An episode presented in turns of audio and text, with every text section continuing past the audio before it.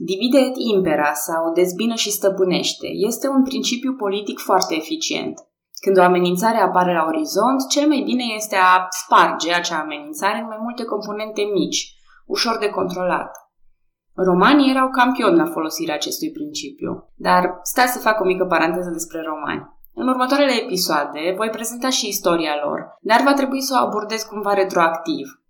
Deși ne-am mai întâlnit cu romanii în episoadele anterioare și ne vom întâlni și astăzi, ei își văd deja intens de propria politică, eu nu vreau să pendulez cu istoria între daci și romani. Și atunci, după încheierea poveștii de astăzi, mă voi ocupa și de romani în episoadele următoare. Voi face un pas în spate prin timp și voi povesti cum au ajuns ei cuceritorii lumii. Momentan, ei sunt o influență externă, puternică, într-adevăr, pentru teritoriile carpato-danubiano-pontice. Sper că veți fi îngăduitori cu mine și îmi veți permite acest format al poveștii. Așadar, spuneam că romanii erau campioni la divide et impera. Exemplele sunt multe. Până la războaiele sociale, Roma și-a asigurat loialitatea italienilor jucând absolut duplicitar. Până la frații Grachi, nobilimea romană îi manipula pe plebei și îi întorcea unul împotriva altuia. Abia după frații Grachi s-a format Partidul Populist, Populares, care a închegat plebea. Sau Spartacus, care a aliat în jurul său sclavii prost tratați manipulând triburile galice unul împotriva celuilalt. Cezar a reușit să avanseze enorm și, până când s-au dezmeticit galii și s-au unificat sub conducerea lui Vercingetorix, deja era prea târziu ca să se mai poată face ceva. Mai apoi cu marcomanii, cu goții, chiar și cu hunii, tactica romanilor a fost mereu, mereu a dezbina triburile oponente pentru a-i învinge mai ușor. Despre traci, Herodot spunea că ar fi fost cea mai puternică națiune a lumii dacă s-ar fi unit. Dar de ce vorbesc eu despre toate acestea? Pentru că în anul 60, înaintea erei noastre, un rege dac avea să facă ceea ce îi înspăimânta cel mai mult pe romani. Bună, numele meu este Călina și astăzi voi vorbi despre Burebista, regele Getodac, care a unificat pentru prima dată triburile dacice, a învins triburile de celți, a construit cetăți fortificate, a ars vița de vie și era cât pe ce să se lupte cu Iulius Cezar. Există câteva surse istorice care îl tratează pe Burebista, dar încă, pentru că suntem prea departe în timp, iar dacii nu ne-au lăsat scrieri, nu cunoaștem unele lucruri îndeajuns, așa că ne vom ajuta și de logică pentru a-l cunoaște mai personal. De exemplu, cred că putem spune despre Burebista că era ambițios, pentru că și-a extins mai mereu teritoriile.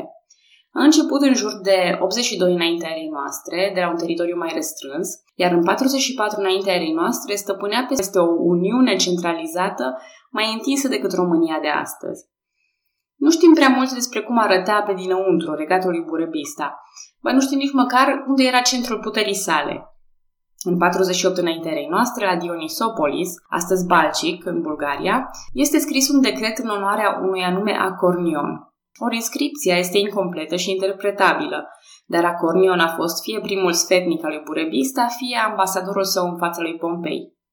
Și inscripția menționează drumul lui Acornion spre Argedaon, capitala teritoriilor conduse de Burebista. Aceasta poate fi interpretată ca Argidava sau Argedava, deși interpretările mai ambițioase spun că lipsește un S din față, iar capitala s-ar fi numit chiar Sargidava. Sufixul dava vă amintiți de sigur că era specific localităților dacice și e de fapt singurul lucru care se potrivește perfect din toată discuția. Pentru că unii istorici cred că este vorba despre Argidava, menționată și de Ptolemeu, care se află în județul Caraș-Severin de astăzi. Dar alții spun că este imposibil pentru că această cetate ar fi trebuit să fie pe râul Argeș sau măcar să fie vreun drum spre ea din Dionisopolis. Și atunci îi arată spre niște ruine din, din Popești, județul Giurgiu, care par a fi vestigiile unui palat regal. Aceste ruine, spun ei, corespund mai bine cu Argedava. Oricare dintre variante ar fi cea corectă, știm cel puțin că Burebista a pornit de la un stat concentrat undeva în nordul Dunării, dar odată cu expansiunea și unificarea triburilor dacice, probabil că se mai schimbau și cerințele în materie de centru sau centri ai puterii. Dacă îmi permiteți un oximoron, Uniunea lui Burebista a fost realizată chiar prin metoda divide et impera. De ce spun asta? Fiecare campanie militară a fost bine concentrată pe cât un teritoriu sau un trib inamic. Cea mai bună analogie pe care o pot găsi este cu o agenda având mai multe sarcini de îndeplinit cum îndeplinea o sarcină și cucerea un nou teritoriu sau un nou trib inamic, Burebista trecea pur și simplu la următorul. Din câte se pare, el nu urmărea realizarea unui imperiu multietnic, asemănător persanilor sau romanilor, pentru că triburile învinse erau în general expulzate în favoarea dacilor. Așadar, în nord, Burebista avea doar triburi dacice. Tot ce e posibil este că, la început, aceștia nu erau neapărat aliații săi, cel puțin nu formal, dar nici nu reprezentau vreun pericol. De aceea s-a preocupat mai întâi cu raiduri în Macedonia și în Iliria, trecând Dunărea înainte și înapoi de mai multe ori și asigurând stabilitatea granițelor de sud. Controlează spațiul de la sud de Dunăre până la crestele munților Hemus, astăzi Balcani. Prima sarcină de pe listă este îndeplinită, așa că trece la următoarea. În vest, Chelsea ajunseseră să fie un real pericol, stabilindu-se foarte aproape de Tisa și călcând tot mai mult pe teritoriile dacilor. Unul dintre triburile celtice care îl deranjau în mod special pe Burebista era cel al scordiscilor, în zona muntelui Scordus. Trecând Dunărea printr-o zonă din actualul județ Mehedinți, Burebista îi împinge pe scordisci până la Singidunum, Belgradul de astăzi. Strabon spune în geografia că scordiscii nu au fost exterminați, ci transformați în aliații dacilor. Însă după acest eveniment, ei nu au fost prea curând menționați de către alți istorici. Mie personal asta nu-mi sună alianță, însă oricum s-ar fi petrecut lucrurile, pentru Burebista a mai fost încă o sarcină îndeplinită. Încă pe valul acestui succes, Burebista mai elimină și triburile celtice ale boilor și tauriscilor în zona Bratislavei de astăzi. Ori dacă pe scordisci i-a iertat, iată ce spune Strabon despre boi și taurisci în războaiele cu Burebista. Citez. Strămutându-se atunci, în împrejurimile Istrului, boii locuire acolo împreună cu tauriscii, ducând lupte împotriva dacilor, până ce fură nimiciți cu întreaga seminție. Pământul lor, care aparținea Iliriei, îl lăsară pustiu pe seama vecinilor ca să-l pășuneze. Am încheiat citatul. Celții sunt astfel împinși până în Austria sau Franța de astăzi. Hotarele regatului lui Burebista ajung până la râul Morava, în zona Dunării Mijlocii. Victoriile împotriva celților au făcut triburile dacice din arcul carpatic foarte entuziasmate de ideea de unificare sub comanda lui Burebista. Probabil că alianțele dintre triburile de daci s-au făcut treptat, dar cu siguranță ajuta ca unificatorul să fie un bărbat victorios în lupte și mereu aducător de noi teritorii. Tot acum, centrul puterii dacilor se mută la Costești, în munții Orăștiei, unde se începe construcția unor cetăți fortificate. Și când ați fi crezut că regele nostru Dac poate să se odihnească, cetățile grecești de la Marea Neagră ajung într-o adevărată criză. O serie de cuceriri, răscoale și morți provoacă un adevărat vid de autoritate în zonă. Păi dacă lucrurile mergeau bine, putea Burebista să refuze această ocazie? Pornind cu armata din zona Siretului, acolo unde se aflau Zargi Dava, Tamasi Dava și Piroboridava, Burebista cucerește mai întâi Olbia, o cetate grecească aflată la gurile Bugului, Apoi înaintează spre sud și capturează Tirasul, Histria, Tomis, Mesembria, Dionisopolis și Apolonia Pontica. Astfel devine el cel din tâi și cel mai mare dintre regii din Tracia, așa cum îl numește inscripția de la Dionisopolis. Și acesta este într-adevăr burebista la apogeul carierei sale. De aceea merită să fac o pauză și să vă spun câte ceva despre evenimentele interne. Cum era Burebista capabil să mențină echilibrul unui stat atât de întins, format din triburi deseori rivale și obișnuite să facă lucrurile independent, în stilul propriu? Din nou mă lansez la o supoziție.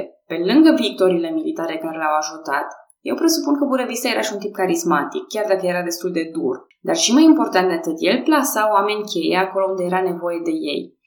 Fostele căpetenii de triburi dacice serveau acum ca generale lui Burebista, un alt om potrivit la locul potrivit a fost și marele preot Deceneu.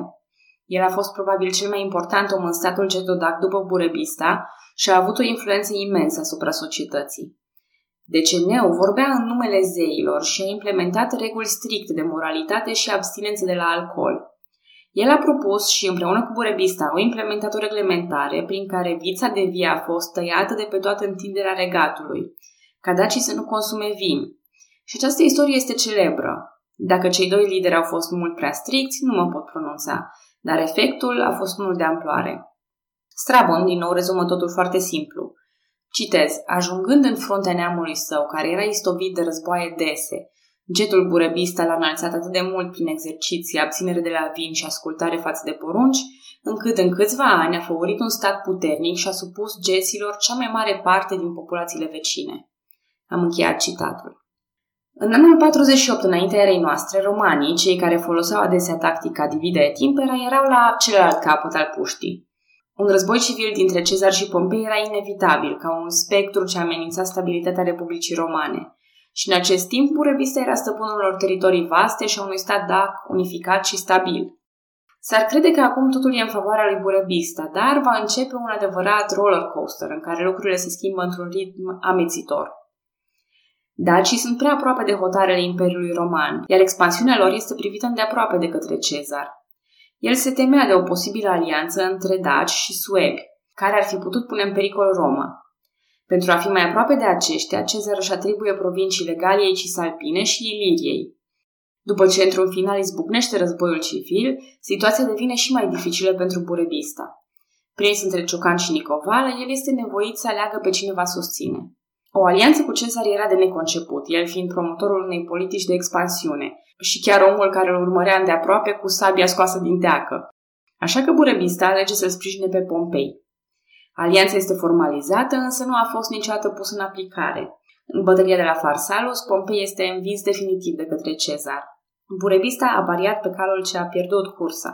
Victorios în războiul civil, iritat de barbari și dornic de expansiune, Cezar decide că Dacia și Partia trebuie nimicite. În acest scop, el concentrează 16 legiuni și 10.000 de călăreți în Iliria, plănuind o expediție amplă împotriva dacilor.